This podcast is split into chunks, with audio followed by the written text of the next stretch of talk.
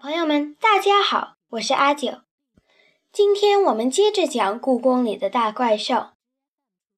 第五章：天马出租车。你看那些车顶上亮着橙色车灯的车，多神气！天马指着故宫门前马路上川流不息的车流说：“有什么神气呢？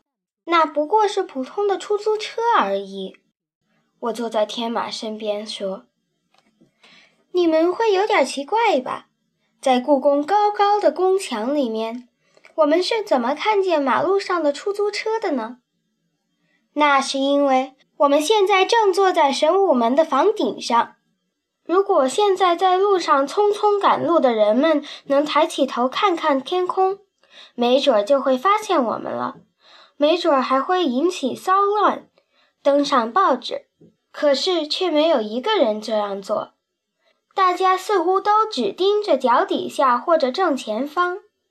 天已经快黑了，人们都一心赶着回家。我的梦想就是成为一辆出租车。淡紫色的天空下，天马慢悠悠地说：“什么？出租车？”我张大嘴巴。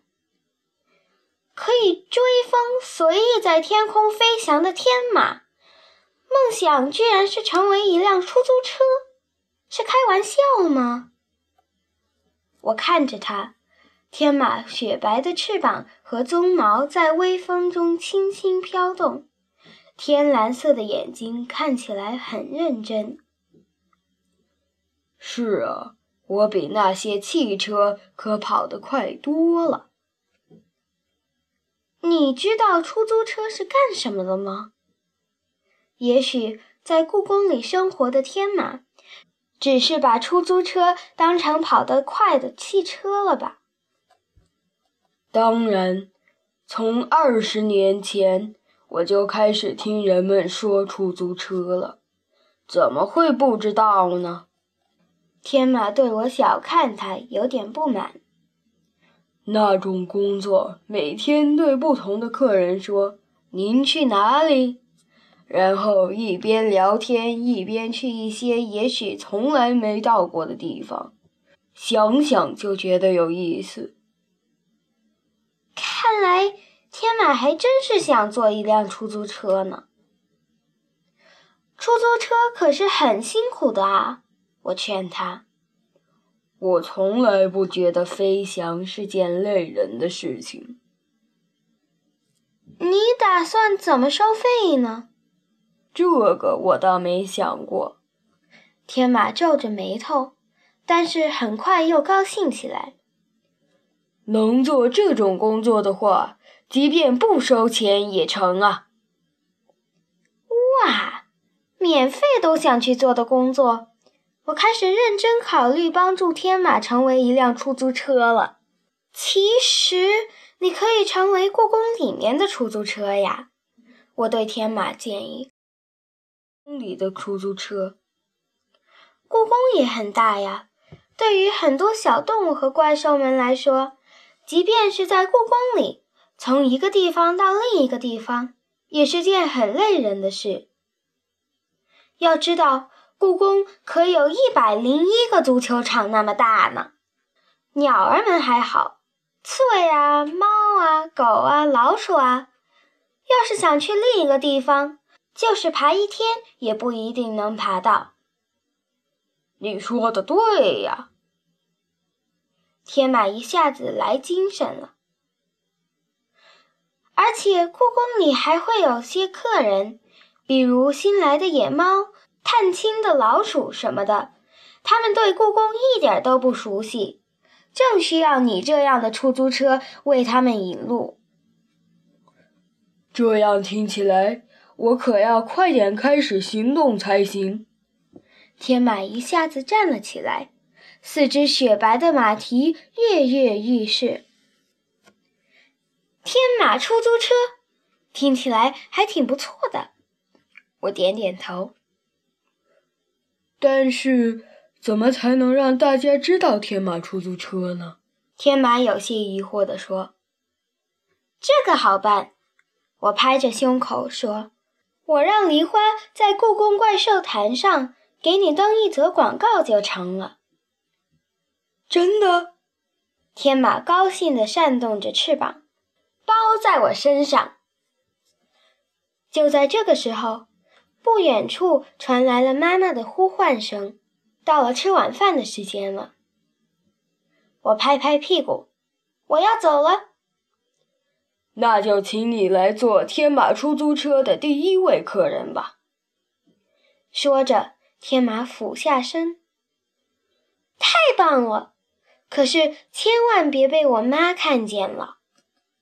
我高兴地骑到天马的背上。天马的后背像丝绒沙发一样光滑柔软，可真舒服啊！坐好了，天马腾的一下腾空而起，接着一个滑翔就飞到了妈妈的办公室的后院。嘿，不愧为天马，可真快！那天晚上，我找到了梨花，让她为天马登广告。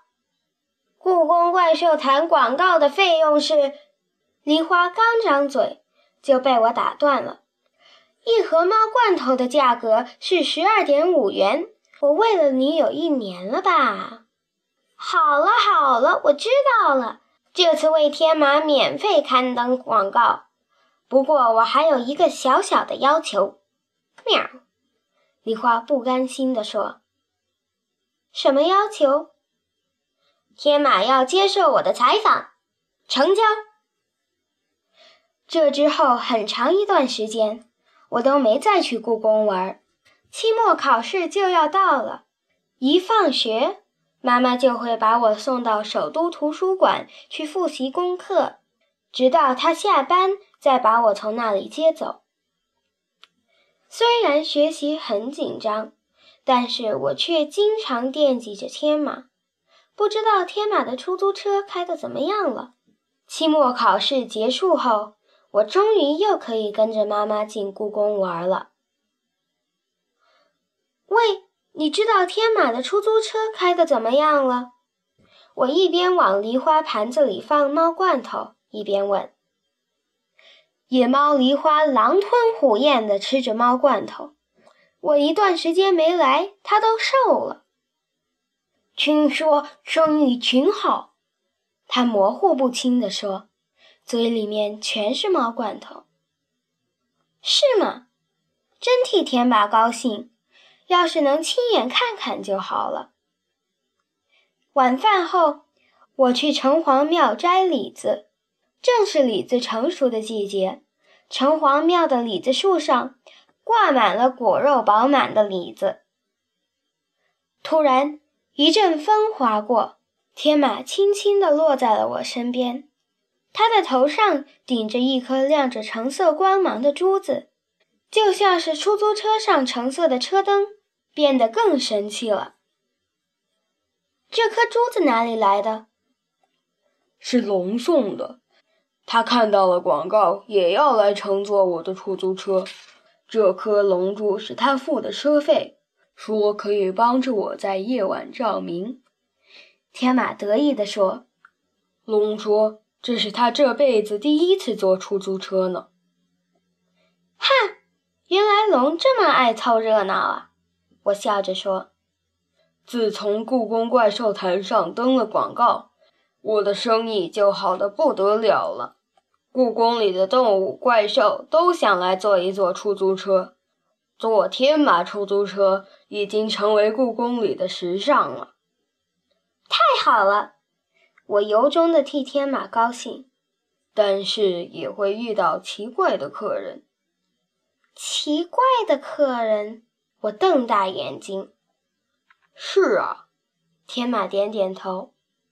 那是个有风的夜晚，天马正沿着钟粹宫的宫墙向景阳宫的方向飞奔。突然，他发现，在漆黑的后殿耳房前面，一只小老鼠正在拼命地挥手。他立即刹住了车。这下可算是得救了。老鼠一坐到天马背上，就说：“正发愁从这里去午门怎么走呢，居然就碰到了天马出租车。算你运气好，今天晚上我这里正好没有预定。拉上客人的天马心里也很高兴。我呀，今天就要离开故宫了，能在离开前坐一下大名鼎鼎的天马出租车，死了也甘心了。老鼠打开了话匣子，不知道是不是太开心了。这句话他一连说了好几遍。然而，刚刚离开景阳宫，天马就觉得有点不对劲。从他的身后传来了扇动翅膀的声音，一群黑乎乎的东西正向天马飞过来。什么？天马放慢了速度。他扭过头，这下看清楚了，是乌鸦。几十只乌鸦瞪着红色的眼睛，用力地扇动着翅膀。那些乌鸦想干什么？天马小声嘀咕。乌鸦！老鼠打了个冷战，它尖叫起来：“快跑啊！千万不能让他们追上！故宫里还没有能追上我的东西。”说着，天马加快了速度。也就几秒钟的时间，乌鸦们连影子都看不到了。午门已经在眼前了，老鼠长长的松了口气。乌鸦为什么追你？哎，是因为我一不小心吃了乌鸦们的食物。谁能想到那些鸡蛋是乌鸦藏在草丛里的呢？结果就因为这个，我被乌鸦们通缉。每天东躲西藏，如果在故宫里待下去，没准儿哪天就被乌鸦们当食物吃掉了。老鼠沮丧地摇着头。午门到了，长安街上耀眼的街灯就在眼前。老鼠从天马身上滑下来，耷拉着脑袋，给天马鞠了一个躬：“今天多亏您。”否则我就没命了。他说：“希望今后还有机会能乘坐您的出租车。”说完，老鼠就向灯火通明的长安街跑去，跟着他的只有一个小小的书包和他小小的影子。不过，偷吃别人的东西总是不对的。我听完后说：“话是这么说。”可是乌鸦们也太过分了，为了几个鸡蛋，总不能要了老鼠的命啊！天马说。我点点头，天马说的对。故事还没完。还没完。是啊，那只老鼠出故宫后，到处和别人讲天马出租车的故事。他还带了登着广告的那期《故宫怪兽谈》给其他的老鼠看，结果送走老鼠的几天后，鸽子们就从各地带来了给天马的信。紧接着，信越来越多，都快把天马埋在里面了。这些信全部都是要预定天马出租车的，连回信都回不过来。天马苦恼地摇着头，实在忙不过来的话，就把朝风拉过来给帮忙好了。我替他出主意，朝风也长了翅膀呢。那冷酷的家伙才不会帮我呢。说的也是。说起朝风，倒让我想起两天前拉的一个顾客，是个除了目的地外。一句话也不说的顾客，这点和朝风还真有点像啊。一句话也不说的顾客是什么样的顾客呢？这个听起来比那只逃命的老鼠还有意思。我立刻竖起了耳朵。天马说：“那天天还没完全黑，天边还挂着紫色的晚霞。”御花园里充溢着一种让人陶醉的甜甜的花香，因为几天前就有人预订了出租车，天马很早就等在那里。这是什么花的香味呢？天马一边等客人一边想，是一股闻起来让胸膛暖暖的、有点发痒的香味。被花香迷住的天马。连客人什么时候到身边的都不知道。等到他回过神来的时候，那个穿着黄色裙子、白白净净的女孩已经站在他身边了。是人类吗？天马心里想。外表看起来像，但是在故宫里，这可说不定。去建福宫花园，麻烦了。女孩坐到天马背上，轻飘飘的，比一片花瓣还要轻。建福宫花园吗？那可是刚刚重修好的花园呢。天马说：“那座花园在九十年前被一场神秘的大火给烧毁了。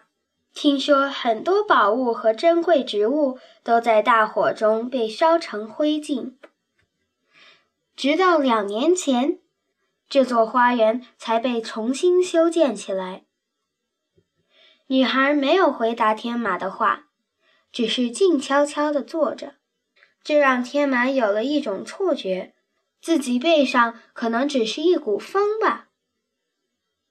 到了建福宫花园，女孩递给天马一颗种子做路费，就低着头走开了，连句谢谢都没有。